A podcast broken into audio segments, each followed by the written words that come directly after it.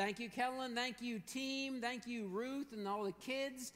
Thank you, Wendy. And Wendy, that was beautiful prayer. And, and um, yeah, I'm never going to hear that song "Rescue" the same way again. Wherever you're at, wherever you are, that was that was beautiful. But I got to say, probably the song I sing to myself more than any other song is "Come Thou Fount." Uh, just the words of that haunt me. Um, that sounds wrong. They haunt me in the best of ways. They haunt me in the good way that they just, they're always there to call upon. That's why we sing these songs. Yes, we know we're praising God, we're lifting up our voices, but store these up like the words of God, like we are called to store up the word of God in our hearts. Store up these songs, sing these tunes, know these melodies, remind yourself of his grace, of his faithfulness, of his mercy, of his kindness. It's, it's part of what we do as the people of God. It's a beautiful thing.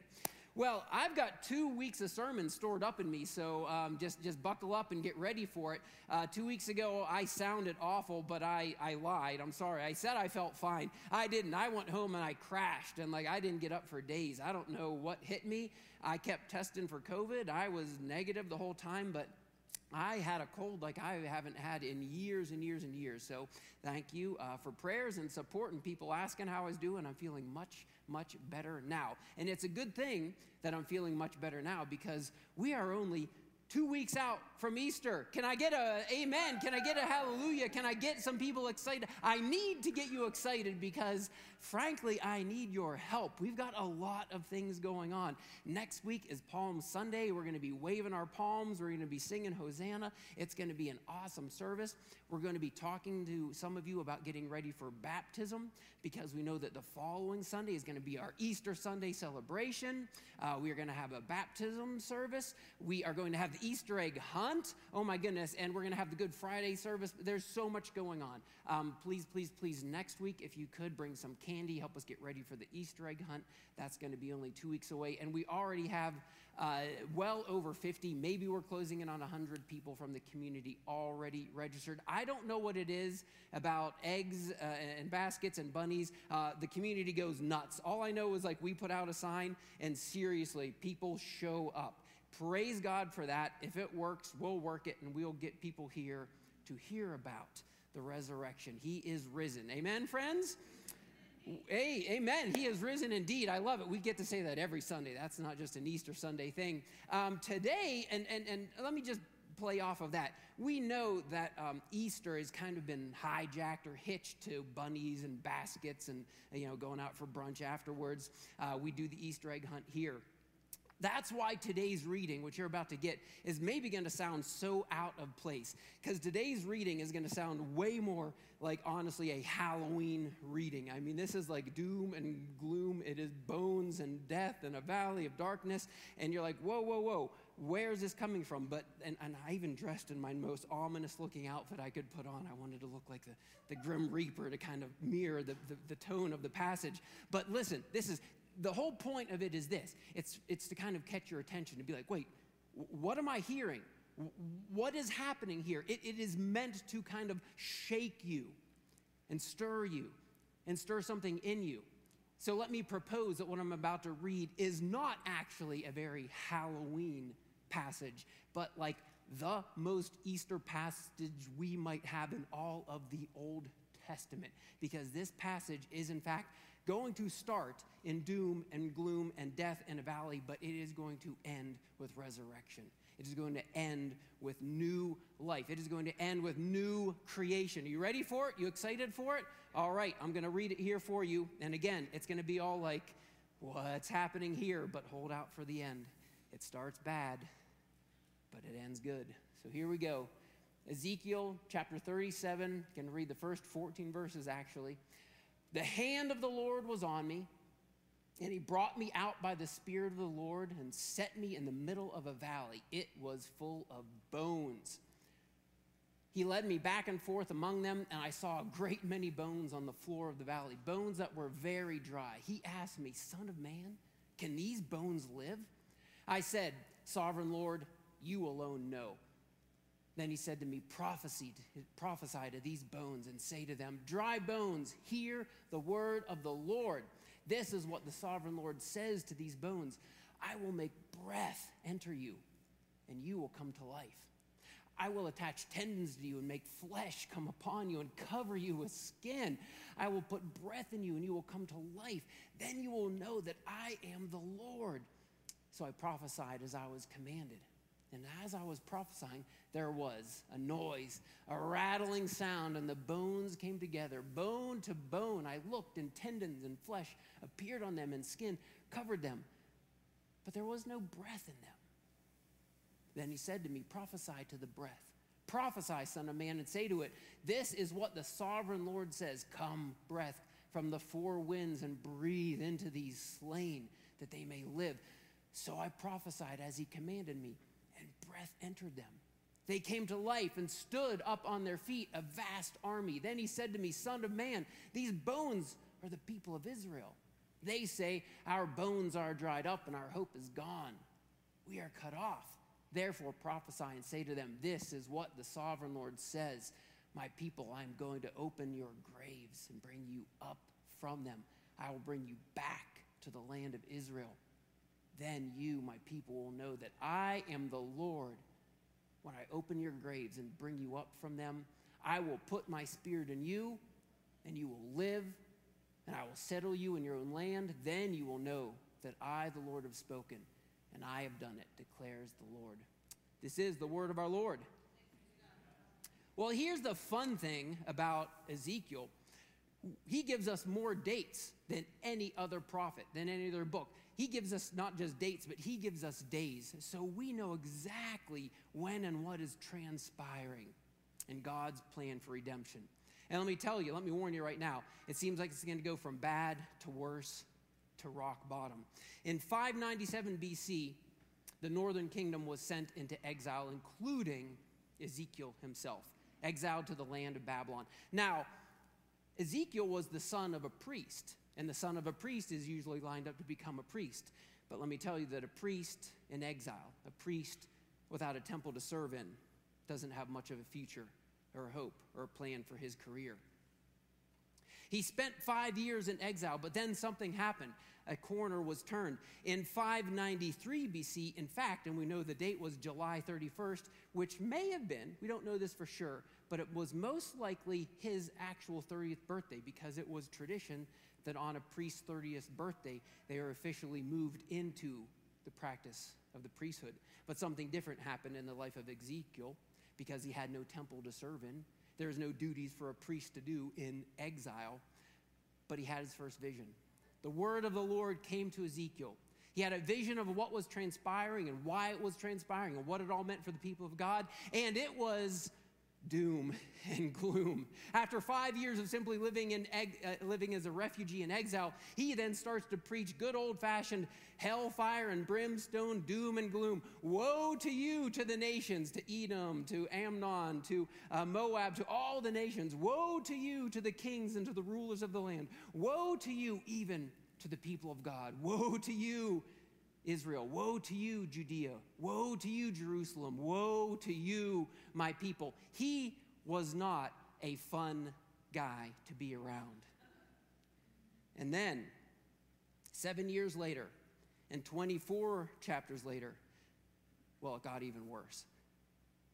In, three, in 586, the hammer was about to fall and things are going to go from bad to worse to a rock bottom they had never known or experienced before in their life as a nation, as the people of God, since their exodus from the time of slavery. Judea, the southern kingdom, was going to fall. Jerusalem, the holy city, was about to fall. The temple where they worshiped God, where the presence of God was supposed to be there, protecting the people, with the people, guiding the people, the presence of the living Lord with them. The temple was going to be destroyed. And as if God was going to add insult to injury, throw some salt on those wounds and take a lemon and squeeze it on it, the Lord even told Ezekiel that his wife was going to die. And it all came to pass. It all came to pass. Rock bottom. What did it all mean? It seemed as if the covenant with God had been broken. Because it wasn't just like they were defeated by an army and they were put in exile. Now it was like the covenant, their covenant, their promise with the living God had been shattered. Yes, if they are honest with themselves, if they're going to assess their own life, their own practices, their own trajectories, the people of God, they had certainly been unfaithful in many ways and on many occasions. But God kept coming through time and time again. God was calling them back to Himself, calling them back to faithfulness, calling them back to this plan of redemption, calling them to fulfill the promises that God had placed over them. But now it seemed like, well, maybe the God or the gods or whatever they are of Babylon are more powerful than our God. Or maybe our God has just abandoned and forsaken us. He prophesied, he preached, he went, Woe to you, doom and gloom, all at hellfire and brimstone. Uh, he, he was leveling it all. But then, all of a sudden, after his wife died, after it seemed like it couldn't get any worse, a corner was turned. Something was about to change. God was about to do a new thing in their life. Now, hold on to that for just a second. I imagine well, we'll put it this way we love mountaintops, right? Of course, we love mountaintops. Why wouldn't we love mountaintops? Especially here in Colorado. We love our Rocky Mountains. We love our 14ers. We're all about the mountaintops, and that simply becomes our metaphor, our way of understanding, our way of praying for and hoping for in our lives. We want a mountaintop marriage. We want a mountaintop job. We want a mountaintop bank account. We want mountaintop experience with our kids. We want a mountaintop kind of a church where everything just seems to work all the time, every way, just mountaintops, nothing but sunshine. Forget 300 days of sunshine. We want 365 days of sunshine and on leap year day too. I mean, we just want the mountaintop experience, right? Who wouldn't? Who wouldn't? Are you wrong for wanting the mountaintop? Are you wrong for wanting the blessing? Are you wrong for wanting the hope in the future? Course not. It's what we would all want for ourselves. We'd all want for our nation. We all want for our world. But the reality in this world, it seems to be valleys. There are valleys. And what has happened here, of course, in the people of God is they're in the valley, but they're not just in the valley, they're like in the valley of the shadow of death. But they're not just even in the valley of the shadow of death where his rod and his staff will comfort us. They're now in the valley of the reality of death. And that's what God shows them. You're not just in the valley, there's not just a shadow. This is it. This is death. This is about as bad as it can get. And I get it. It's just bones, and not just bones and bodies. It's like bones left out to rot, to decay, and to dry, and to turn to dust. I mean, are we there? Are we there? Do we get how bad it is? And I can't imagine. You just take pause of inventory of your life. We all have those areas of our life that, of course, seem like valleys. Maybe our marriage seems like a valley. Maybe our parenting seems like a valley. Maybe the lives of our kids seem like they're in a valley and our heart goes out to them. Maybe it seems like our nation is in a valley. Maybe it seems like our world is going more and more into a valley. We have those valley days. We have those valley seasons. I mean, the reality is maybe for some of you, you'd say, actually, if I do that timeline of Ezekiel, I've been there for years. I've been there for years. It was like five years of being a refugee and then seven years of doom and gloom. I mean, I have been in this valley, and whatever was left has just turned to brittle and bone and dust and the people of God are there. The nation is there. The plan for redemption seems to be there. But it's like God says, now that you think it can't get any worse, you're going to see how good it can actually get. You're going to see how good and how great, how amazing is this work of redemption and this plan of blessing that I have for your life. Because all of a sudden, after Ezekiel's wife dies, when you think it can't get any worse for him, he gets a new word for God. And it's the word that we actually pick up where we started reading today. All of a sudden, when the people are like, well, tap out, I'm done, I'm going to lay down and die, Ezekiel says, No, my people, I want you to know now that you recognize where you're at, now that you even see and kind of understand how bad it is. And Ezekiel would certainly say at this point, I mean, I, I hate to even imagine, now that I know how bad it can be in my own life because of my own loss, because of what I've suffered as a prophet now, God is going to bring his plan of redemption back on course. And he starts with that good word. He starts that good. Remember, you catch what that first word he says? How does chapter 37 start? You got to love it. He says, The hand of the Lord is on me. The hand of the Lord is on me. Um, I'm going to have to go into preacher mode because you guys aren't getting it just yet. The hand of the Lord is on me. Can somebody here say, The hand of the Lord is on? The, the passage could be over. I mean, honestly, if we really get what's happening right here in this moment, Ezekiel could end. Ezekiel could stop saying another word, and we could get it if we have eyes to see and ears to hear, because that's when he hears Ezekiel. The hand of the Lord is on you. Listen, this is what God is telling him. They, they, can, they can take you out of the northern kingdom. They can take you out of the southern kingdom. They can take you out of Jerusalem. They can take you out of the temple. They can take you out of your land. They can take you to Babylon. They can take you to exile. They can take you to the status of refugee. They can take you to this valley of dry bones. But you know what they can't do? They thank you, thank you. Oh, I can always count on you, Heather. They can't take the hand of the Lord off of you. My people, they cannot take the hand of the Lord off of you. And I know we're not at Easter, but I'm allowed to jump ahead because we do know where this goes. When Jesus is with us, the hand of the Lord is on us, and they can't take Jesus away from you. They can't take his hand off of you. They can't take the promises of our Lord and Savior away from us. No matter what happens in your life, they can't take Jesus' hand off of you. Amen, friends? Amen. This is our hope. This is our future. This is our promise. When the hand of Jesus is on us, he will protect us. It doesn't always feel like it, we don't always understand it but his hand is on us, protecting us. The hand of Jesus will provide for us. He will provide for us not what we want, but what we need. What we need for life, what we need for blessing, what we need for our salvation. The hand of the Lord is on us. The hand of Jesus will guide and direct you. When you submit your life fully to him, he will guide and direct you. And sometimes, yes, it's going to take you through a valley, it's going to take you through that shadow of death. It could take you through a season where it feels like real death, but his hand will guide you. That is where we're going now, friends. This is the word of the Lord. He says, The hand of the Lord was on me. And when the hand of the Lord is on me, nobody, nobody can stand against me. When the hand of the Lord is on you, nobody can stand against you, friends. Believe it, claim it, live into it, embrace it.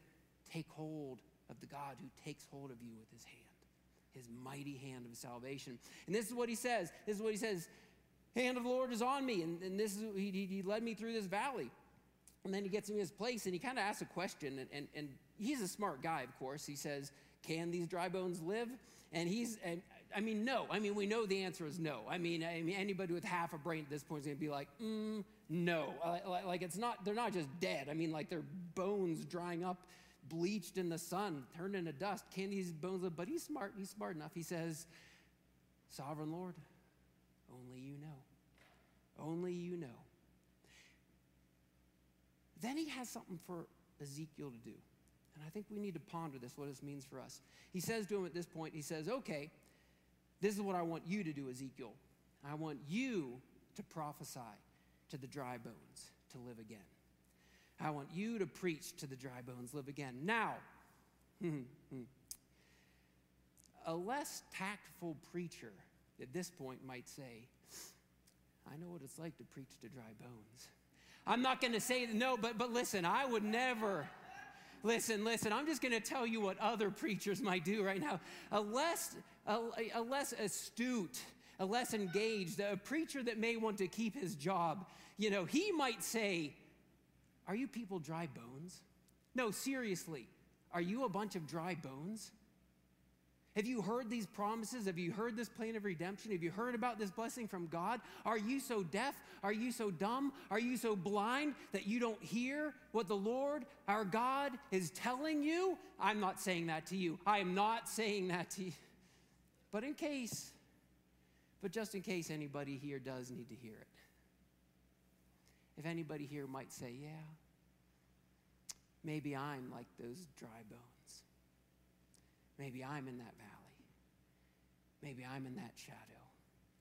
Then this is what the sovereign Lord says to you You will live again. My life will enter you, bone to bone, tendon to tendon, flesh to flesh. And the breath of God can come upon you when you hear the word of the Lord and you respond and call upon Him and come back to Him and honor Him and are faithful to Him and walk in covenant with Him again. Oh, yes, new life can happen in our lives. And so it transpires just as God told Ezekiel. Ezekiel prophesied. He spoke to those dry bones. The Lord did something. He heard that rattling, right? You got to love that imagery of the rattling bones and everything coming together. But then there's no life in them. Did you catch that part? There was still no life in them. There was preaching that life is possible, that life is available, that life can come to you in God. God can do a work of creation, bringing pe- people back together, but they were just, in a sense, lifeless bodies. They had the appearance now of blessing, they had the appearance of life, but there was no real life in them. And so he said, prophesy to those bodies now that the breath of God might come into them. I'm going to do a little exercise here with you. I want everybody to just take a moment. This is going to be like, you know, we're back in elementary school. Everybody, you know, everybody ready to be a kid again? And have a little Sunday school lesson here. I want everybody to take a really big breath. Take in as much air as you can. Now I want you to breathe it out. Keep breathing it out. Keep breathing it out. Don't breathe yet. Keep breathing it out. Push it out. Push it out. Don't breathe yet. Don't breathe yet. He's about ready to pass out. okay, okay. Oh, have you ever wanted a breath maybe more in your life? I mean, oh, the breath. I, I mean, that's it. There can be life, but without breath, without oh, the ability to take that breath in. Anybody here have asthma? You, know, you can just admit it. You can just admit it to me. It's terrifying. It's terrifying to see somebody have an asthma attack. I can't even imagine what it's like to live with it. I'll pray for you. I'll ask God's blessing on you. I have seen people have asthma attacks. And as terrifying as it is, must be for them, I, I mean, it's terrifying for me because of the, you know, the, the helplessness of how do you get breath into that body. This vast army has yet to have life in them. But God says you need to, you need to have that breath, or else you're just kind of this, this, this shell. You, you look good, you look pretty, you look alive, but, but you need more. You need, you need my breath. And what God is doing here for Ezekiel is He said, I'm going to bring you right back into the plan. And the plan starts all the way back at the beginning. Remember, when God formed the first man, He formed him out of the dust of the ground, and He formed it together. But was there life in Adam yet? No says it was not until God breathed his spirit, his ruah. Gotta love that Hebrew word because it just sounds like breath. Ruah. There is a lifeless body until God breathed life into the first man. And we could jump right from that to the promise given to another prophet named Joel. And the promise given to Joel is that my ruah, my spirit, my breath. It is all wrapped up into one in the Hebrew understanding.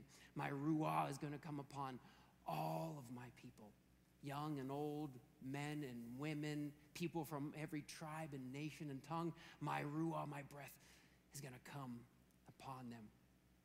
And then, of course, we could, we could jump.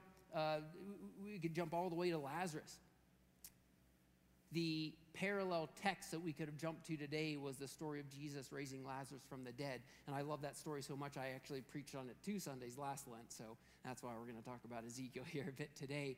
But that story so perfectly embodies what God is doing with the breath. Lazarus was dead, we know, for four days. Dead and done, wrapped up in the burial cloth, put in the tomb, the stone rolled over. He was dead bones in that grave. But Jesus comes and he speaks life, he speaks breath. Roll away that stone, and Lazarus comes out. We could jump all the way to Easter morning then. What that was foreshadowing, of course, that our own Lord and Savior would have the breath suffocated from him he would be put in that tomb. But we know on Easter we get to shout out, He is risen. He is risen indeed. As the Spirit came back into Jesus and he was alive again. We could jump all the way to Pentecost, and I look forward to celebrating Pentecost. Don't forget, last year I said we're going to make a big deal about Pentecost this year. When the Spirit comes upon all of God's children, when the Spirit is poured out, more than 3,000 are added to the church on that one day. And everybody didn't experience life, they already had life. They already had breath, but now they had breath spirit, the Ruah, God, making them spiritually alive, redeemed, renewed, born again, because this is what Lent has been pointing us towards all of this time. That God so loved the world that he gave his one and only Son, that whoever would believe in him might not die but have eternal life. And he tells Nicodemus, You have to have a new spirit, a new Ruah, a new breath that will make you born again. He meets a woman at a well in Samaria, and life has left her dry. Life has left her thirsty. Life has left her in that valley. And he says, Drink from me the spring of living water and you will have spiritual life and truth alive in you. And last week, Ruth preached on, and, and you who are blind now have eyes to see, and I will do that work of new creation. You know, when he kind of puts the mud on his eyes, like, what's happening? New creation, new eyes, a new way of seeing, a new way of living, a new spirit in you. This is where God has been pulling us all of this time for the new life that we have in Jesus Christ. So then, there's still a third one he prophesies the breath. but then a lot of people miss this. Right at the end, there's a third stage, there's a third step. He tells him to prophesy, You will now that you've been put together, you will now that you have my breath in you, you will now be able to live. You will live and you will settle and you will prosper as the people that have called you to be. And this is what God really laid on me as I, as, as, I thought about this and I listened to some other messages and I read this. I was like, you know what? I, th- I think we have to push, not push, that's not right because then we're trying to do something. We can't miss that third part. God isn't just knitting us back together, God isn't just giving us spiritual life and birth again. He wants to give us something more. He wants to cause us to live, to live in that abundance, to live in that blessing to live in that hope, to live in that future, to live in that place of abiding with Him. He says, You will live and you will settle and you will prosper as the people I've always been calling you to be. And that is where I want to take us this morning to embrace and to live into the full blessing and the promises of God. Listen, what this passage is teaching us, what this passage is showing us, two things really, really quite simply, actually. Nothing is impossible for God. Amen, friends? Nothing is impossible for the sovereign Lord. How many times does Ezekiel properly call him sovereign Lord? Sovereign Lord, only new sovereign Lord. Nothing is impossible for our sovereign Lord. Our sovereign Lord can take the dust and make a man and breathe new life into him. Our sovereign Lord can take a barren couple and from that couple begin to build a nation. Our sovereign Lord can take a king who is flawed and fallen, an adulterer, and even a murderer, and he can redeem him and renew him and say, From your terribly troubled background, I can bring the king of all kings. Our sovereign Lord can take a group of fishermen and say, I will make you fishers of men, and from you will come out my word of hope and redemption. Our Lord can take a loaf of bread and a cup of wine and say, Eat and drink and know that I am with you now and forever and that you can have life in me. Our Lord and sovereign God can take a demoniac woman and can redeem her and change her and transform her and then reveal himself to her on Easter morning and send her out to be the first evangelist to share the good news of life. Our sovereign Lord can do the impossible because nothing actually is impossible with our God. Amen, friends? I don't know what you think is impossible in your life right now, but this text tells me, as hard as it might be in my flesh, in my own understanding, in my own intellect, in my own reasoning, in my own experiences, this text has to tell me, no, George, what you think is impossible is possible for the living God. Hand it over to Him, give it to Him, trust in Him, put your faith in Him. Nothing is impossible for our God. And you know what our God wants for us? Our God wants for us life. Our God wants for us new life, redeemed life, resurrection life. Let's get the band up here because this passage compels us to worship our risen, our reigning, our returning Lord and Savior Jesus Christ. Let me say that again. This text compels us. We have to worship and celebrate, sing the praises of, declare the glories of, shout out loud, prophesy to the dry bones to prophesy to the lifeless bodies, to prophesy to the people who are not experiencing the blessing of God in our life, it compels us share this word. That's our part. That's what we do. That's what we do when we sing. That's what I'm doing when I preach to you. and that's what you're doing when you share the good news. Nothing is impossible with our God, and our nothing is impossible. God wants new life and blessing in your marriage, with your kids, your life, with your coworkers, with your neighbors, with your parents, with your family now calls on us to continue sharing that word that God gave to Ezekiel. Share that word. as impossible as it might seem by our own power, our God can take our words, can take our proclamation, He takes our preaching, and He does a work through them. He knits lives back together. He breathes new life into His people. He brings us to that place where He wants to plant us and flourish us, to nurture us, to grow us into the full blessing of abiding with God forever. So let me say a prayer, friends. I'm going to say a prayer. I'm just going to ask God to do what only God can do because Ezekiel had it right. can, can, can, can, you, can, can these bones live? No, only, only you know, sovereign Lord. Only you know. But I'm going to do my part and I'm going to prophesy. Heavenly Father, I prophesy, not by my own power or strength or might or wisdom or intellect or anything in me, but by your word. I preach, I proclaim life. Life to these dry bones. Knit lives back together. Knit broken lives back together in you. More than that, breathe life into them. Breathe life. Your spirit,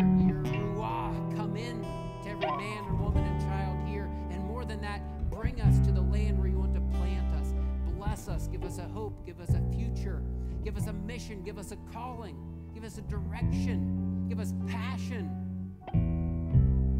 Give us the full blessing of life now and forever. The abiding love of Jesus Christ, our Savior and Lord. We pray this in your name, Lord Jesus. Amen. Let's worship, friends.